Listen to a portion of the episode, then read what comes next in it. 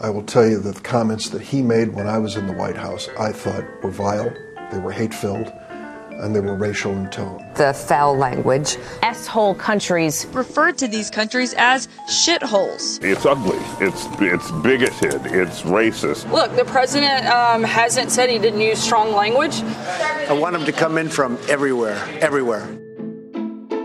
This is Freak Out and Carry On. I'm Ron Suskind. And I'm Heather Cox Richardson. Heather, we are at a breaking point. The Democrats in the House and the Senate seem finally to be holding their ground, saying they're going to shut down the government unless Republicans allow a deal that will protect illegal immigrants who were brought here as children, the so called dreamers, some 800,000 of them. It's fitting I suppose that this issue may, in fact, cause the biggest legislative fight of the Trump presidency thus far. Trump built his political career in some ways on being aggressive in terms of his anti immigration stances. He announced his candidacy for president, calling Mexican immigrants rapists.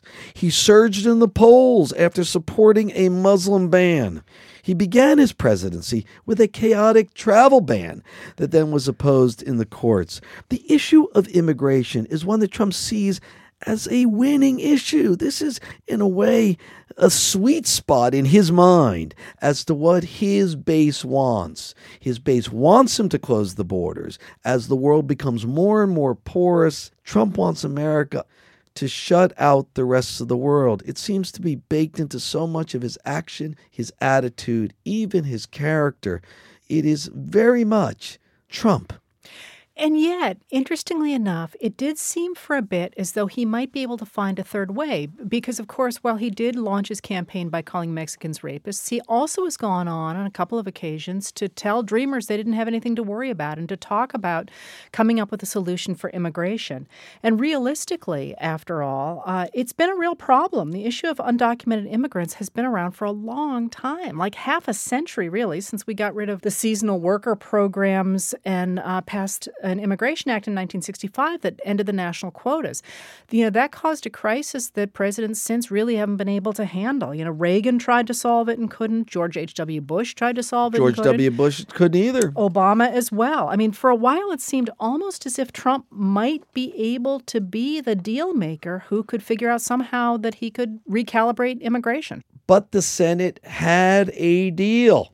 Republican Senator Lindsey Graham, Democratic Senator Dick Durbin had a bipartisan immigration deal, and they said they had agreed on major points and were getting agreement from the Trump White House and Trump himself but then suddenly flip flop.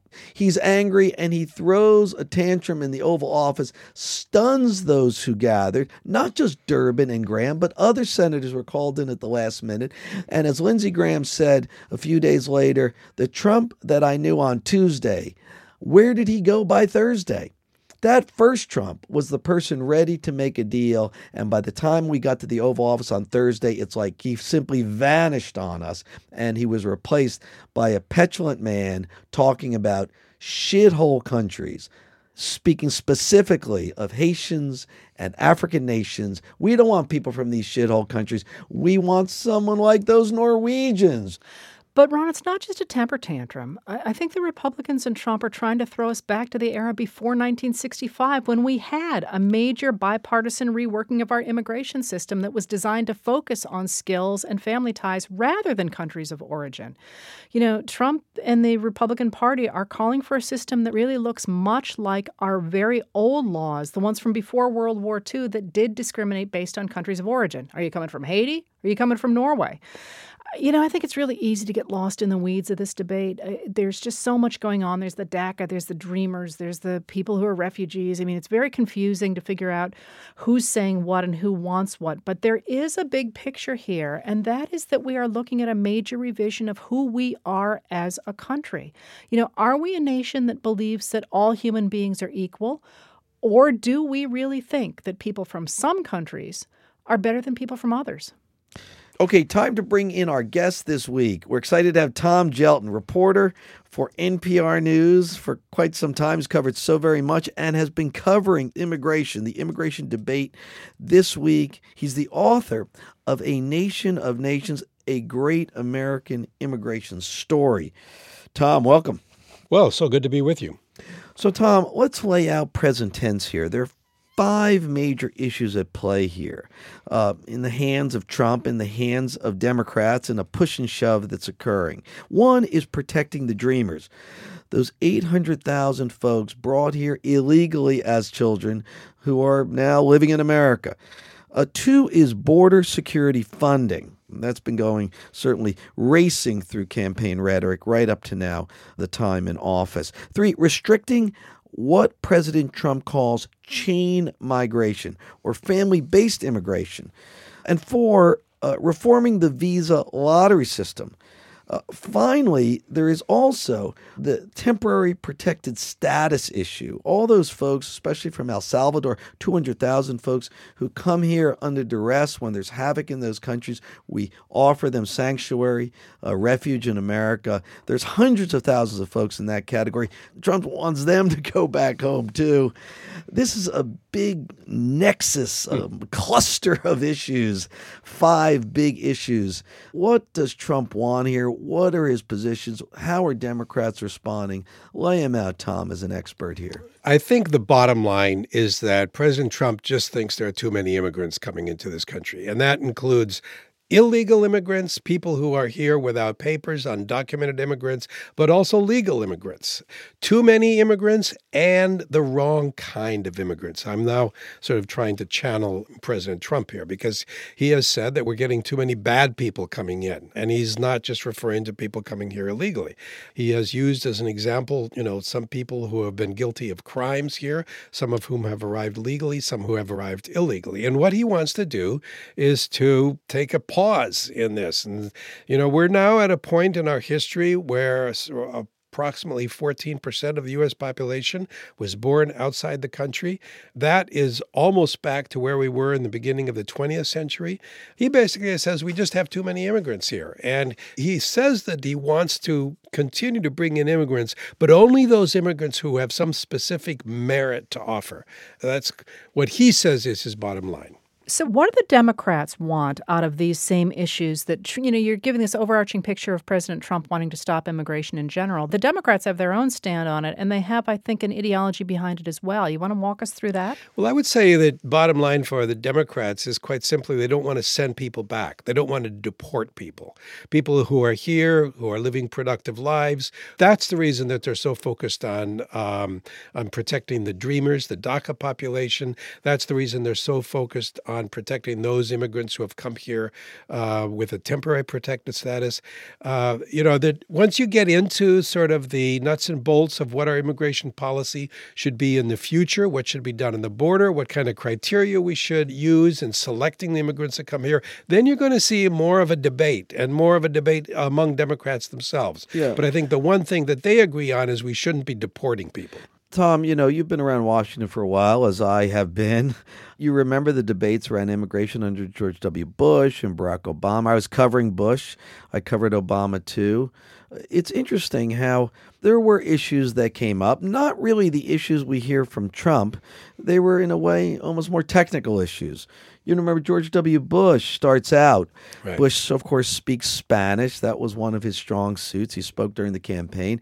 He meets with Vicente Fox, the Mexican leader. There's all sorts of high hopes.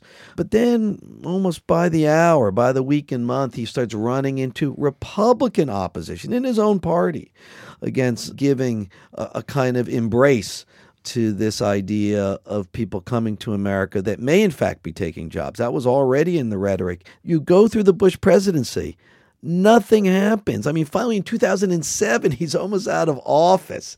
There's a vote on cloture, nothing occurs. Barack Obama, a man who, as he said often, represents the face of the world. Uh, nothing happens significantly with Obama. He has lots of executive orders that get overturned. Why do you think Bush and Obama failed at getting anything that was significant on immigration. What, what either went wrong there? How was the country not receptive? How was Congress not receptive to pushing forward change? You know, I mean, that's a that's an eminently political uh, question. I mean, it has never been a really popular cause to embrace. You know, in theory, Americans, you know, believe their country should be open to people from other lands, but you know, that's uh, it's kind of long been a sore point in American political culture. You just distilled it down rather beautifully there. It's never been a big winner for presidents. Never has or been. for Congresses. You know, it's a thing in theory, but then in practice, wait a minute. This is the country where I live. Who are these people coming? And what will that mean for my life?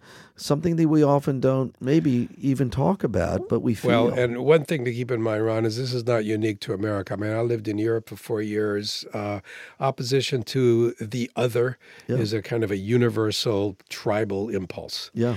Yeah, well, hold on just a minute here. Um, before we go to a break, I'd like to point out that one American president did rise to power by talking about immigrants and welcoming immigrants and being being a nation built on immigrants and making sure that was our foundational principle. And that was Abraham Lincoln. So, yes, this runs as a theme in American history, but it is not our only theme. It's a moment that we're looking at right now that looks very much like the 1890s or the 1850s or the early, or the 1920s, but this is not our only story. There's no doubt about that. You know, and the fact is, it's a back and forth between, in a way, competing and complementary ideals uh, that sometimes fit and sometimes don't in the American character. Tom, Heather, stand by. After the break, we'll talk about why President Trump isn't the first person in Washington to urge more immigration from Scandinavia.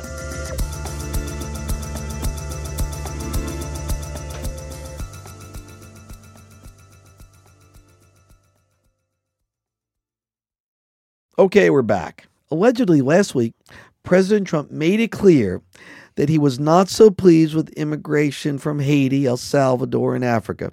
He'd like more immigrants from Norway. Hmm. Wonder what is about Norway that catches his fancy. I just, I'm confused here. Tom Gjelten, you're the author of A Nation of Nations, a great American immigration story. Came out in 2015, right?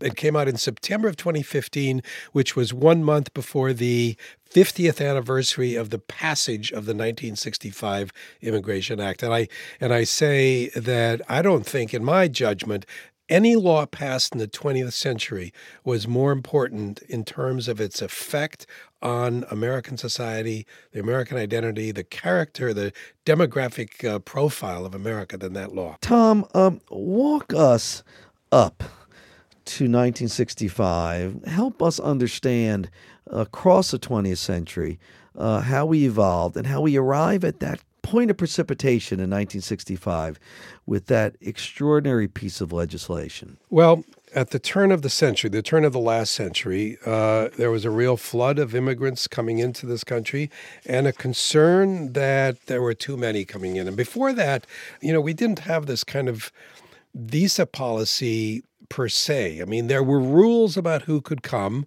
but there wasn't a you know a really defined visa policy until the early years of the 20th century. And that when those laws and that first 1917 and later 1924, when those laws were enacted, it was believe it or not on the basis of alleged scientific evidence about which countries produced the best people.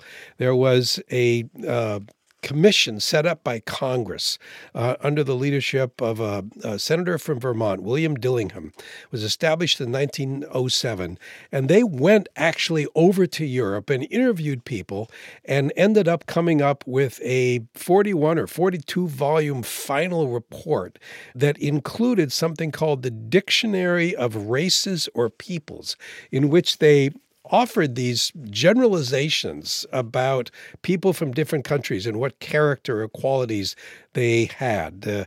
The Slavs, uh, this uh, in the dictionary, the Slavs were considered to be fanatical in religion, careless about punctuality, um, not real respectful of honesty. Italians were considered to be excitable, impulsive, imaginative but not very practical. The Scandinavians were considered, on the other hand, the purest type. And those kind of prejudicial feelings then influenced our immigration policy. So Congress came up with this system of allocating visas on the basis of where you came from. And there was an effort to bring in more people with the good qualities, that is, people from Northern and Western Europe, and fewer people from those countries that allegedly produced inferior immigrants. You know, uh, China had 100 uh, visa slots a year. Countries in Africa, the entire continent of Africa, had something like 1,200 visas available per year, whereas Germany had 50,000 hmm. visas mm. available for, per year. Wow. Norway and Ireland had the largest share of visas um, as a share of their population. Uh, so incredibly biased. And, you know, the idea was then in the 1960s that finally we needed to get rid of this quota system altogether and move to something else. In the wake of World War II, it was time to relook at the way peoples interacted across the world. So how did that play out? Well, you know, it was interesting. The President Kennedy running for office in 1960 made this a big issue. But, you know, interestingly enough, in his first three State of the Union addresses after being elected, he never mentioned immigration reform again, the national origin quota. It was only when President Johnson came in and said that he was going to do everything he could to advance President Kennedy's agenda. January of 1964, his first State of the Union, just two months after President Kennedy was assassinated, President Johnson made this big commitment, said, We're going to change the national origin quotas, we're going to get rid of them. And it was his administration that really did work to bring this reform about. So, so one of the things that is in that that law, the 1965 law, is one of the things that's caused trouble nowadays, and that's the whole concept of chain migration. Now, I'd like to right. point out that immigrants always from time immemorial have moved as families and have sent one person over first to check out the area and to see if it's a place where the family can be supported and then they've reached back for people. That happens it's a natural way to do it. It's a natural way to do it and it happens internally as well as externally. It's just the way people move. But all of a sudden nowadays uh, president trump is talking about chain migration and the story of chain migration in congress in 1965 is really very interesting i think for this moment. Can you walk us through that yeah, you know, when President Johnson, in that January 1964 State of the Union message, spoke about this, he said A nation that was built by the immigrants of all lands can ask those who now seek admission, What can you do for our country? But we should not be asking, In what country were you born? His original reform proposal would have given first preference to immigrants who had skills and education and training that were considered especially advantageous to the country. When that proposal went up to Capitol Hill, the chairman of the Immigration Subcommittee, a congressman from Ohio named Michael Feighan, didn't like it. He refused even to hold hearings on it. And it was pretty clear from what he said at the time and what his allies said at the time that they thought that this, this kind of revamping of immigration policy would bring in people from countries in Africa Africa, countries in Asia that were considered inferior or didn't weren't thought to have, you know, the character that we wanted would somehow dilute our European heritage or something like that. Or revolutionary in the 1960s. They were worried True. about African revolutions as well. Yes. So what Feighan proposed is that instead of having that kind of top preference go to people with certain skills and education, he suggested that the top preference should be people that had relatives here already and made the kind of the merit system much lower in terms of a preference. And the result is that as of today, close to 70% of all immigrants coming to this country legally are coming on the basis of family ties. There was this idea, and it was it's kind of ironic at the time in the 1960s that if you prioritize people who had relatives here already, you would just get the same mix of population that was already here because there were very few Asians here. There were very few Africans here, very few Middle Easterners here. So if you prioritize people who already rel- had relatives here, you would get more of the same. It was that thinking that proved to be completely erroneous. I think what happened is that they did not realize that the demand to move to the United States was no longer coming from Europe. It was coming from the developing world. And all you needed was one student coming here or one person coming with an employment visa, and that person would have an entire extended family who wanted to follow them here. So Yeah. once you gave preference to family ties, that's when you really open the doors. But you know, the way that's just exactly what Trump is now pushing against and the Republicans. They're saying, let's reverse that. Let's not have more of the same. And this brings us back to shithole countries. It all comes back to shithole countries, doesn't it? My God, that has left a scar on me, a brain scar, as it has the nation. This man is a president, for goodness sake. What is he saying? And how do I defend him as I go around the world? Yes, that's the man we elected. And he is saying that about, frankly, so many people across the globe. Heather, uh, isn't what we're talking about here uh, right at the core DNA of what Americans see when they look in the mirror? The things that have defined the country in terms of principle. Yes, it is, Ron, at the very heart of who we are. And it actually is also at the heart of one of my favorite stories about Abraham Lincoln. And believe it or not, it's a story about Abraham Lincoln that almost nobody knows. That is impossible. I mean, the the most covered human in American history, and a story that people don't know that's one of your favorites. That's right. And it doesn't show up in most of his biographies. But the story is this you know, as you know, Lincoln came from a poor background and had access to very few books as a young man. And one of them was so important to him that it was actually put in that biography. And this is the story of James Riley who was shipwrecked in Africa and sold into slavery. And in that book, Riley talks about what it was like to be examined as if he were an animal, and what it was like to be treated as if he were an animal who was not a terribly valuable one, the terrible treatment he received as a slave. And Lincoln thought about this and he realized a larger principle was at stake here. And what he realized was that once you admit the principle that some men are better than others, then there's absolutely nothing stopping someone from making you one of the people at the bottom. And this is a principle he takes forward with him, and he takes it forward in his arguments later about slavery, of course, but he took it forward in the 1850s. Because in the 1850s is a period when America had a lot of people coming from other countries, and certain states had begun to pass laws that discriminated against immigrants. Massachusetts was famous for its anti Irish laws, and California was famous for its laws against Chinese immigrants.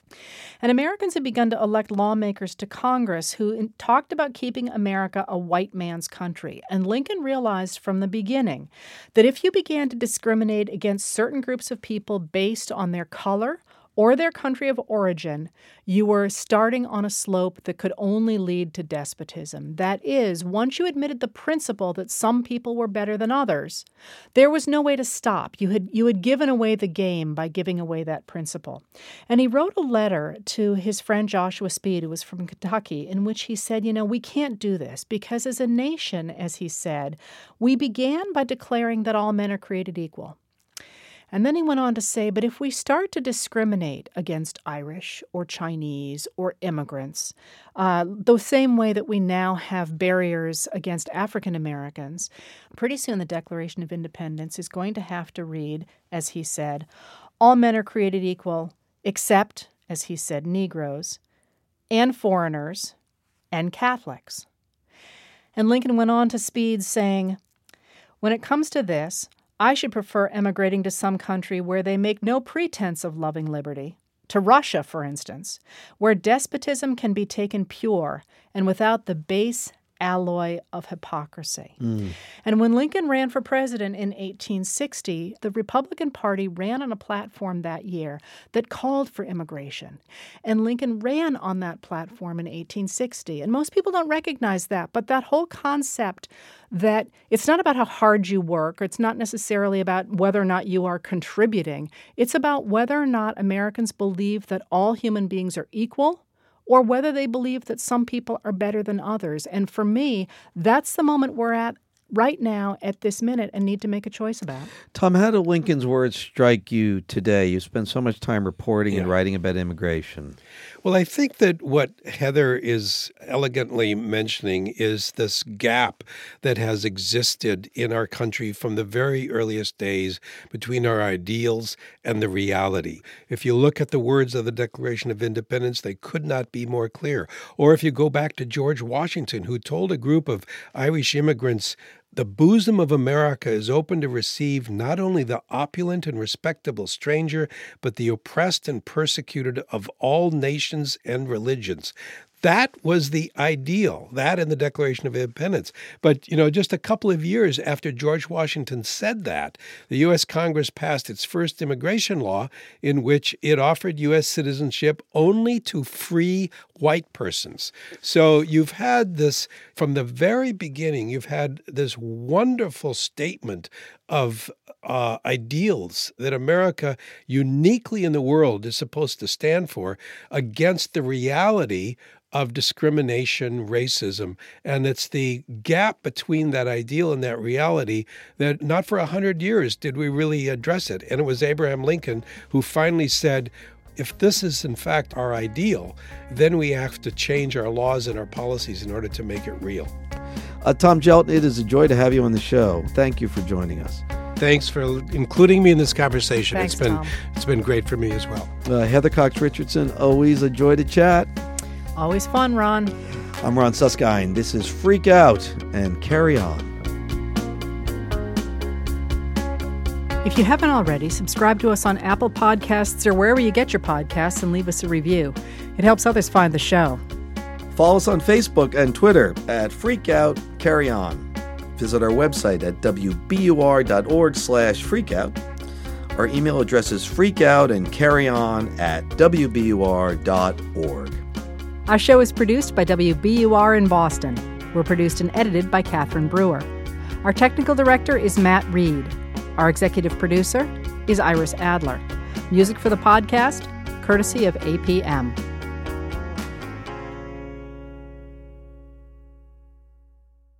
The views and opinions expressed in this podcast are solely those of the participants and do not in any way reflect the views of WBUR management or its employees.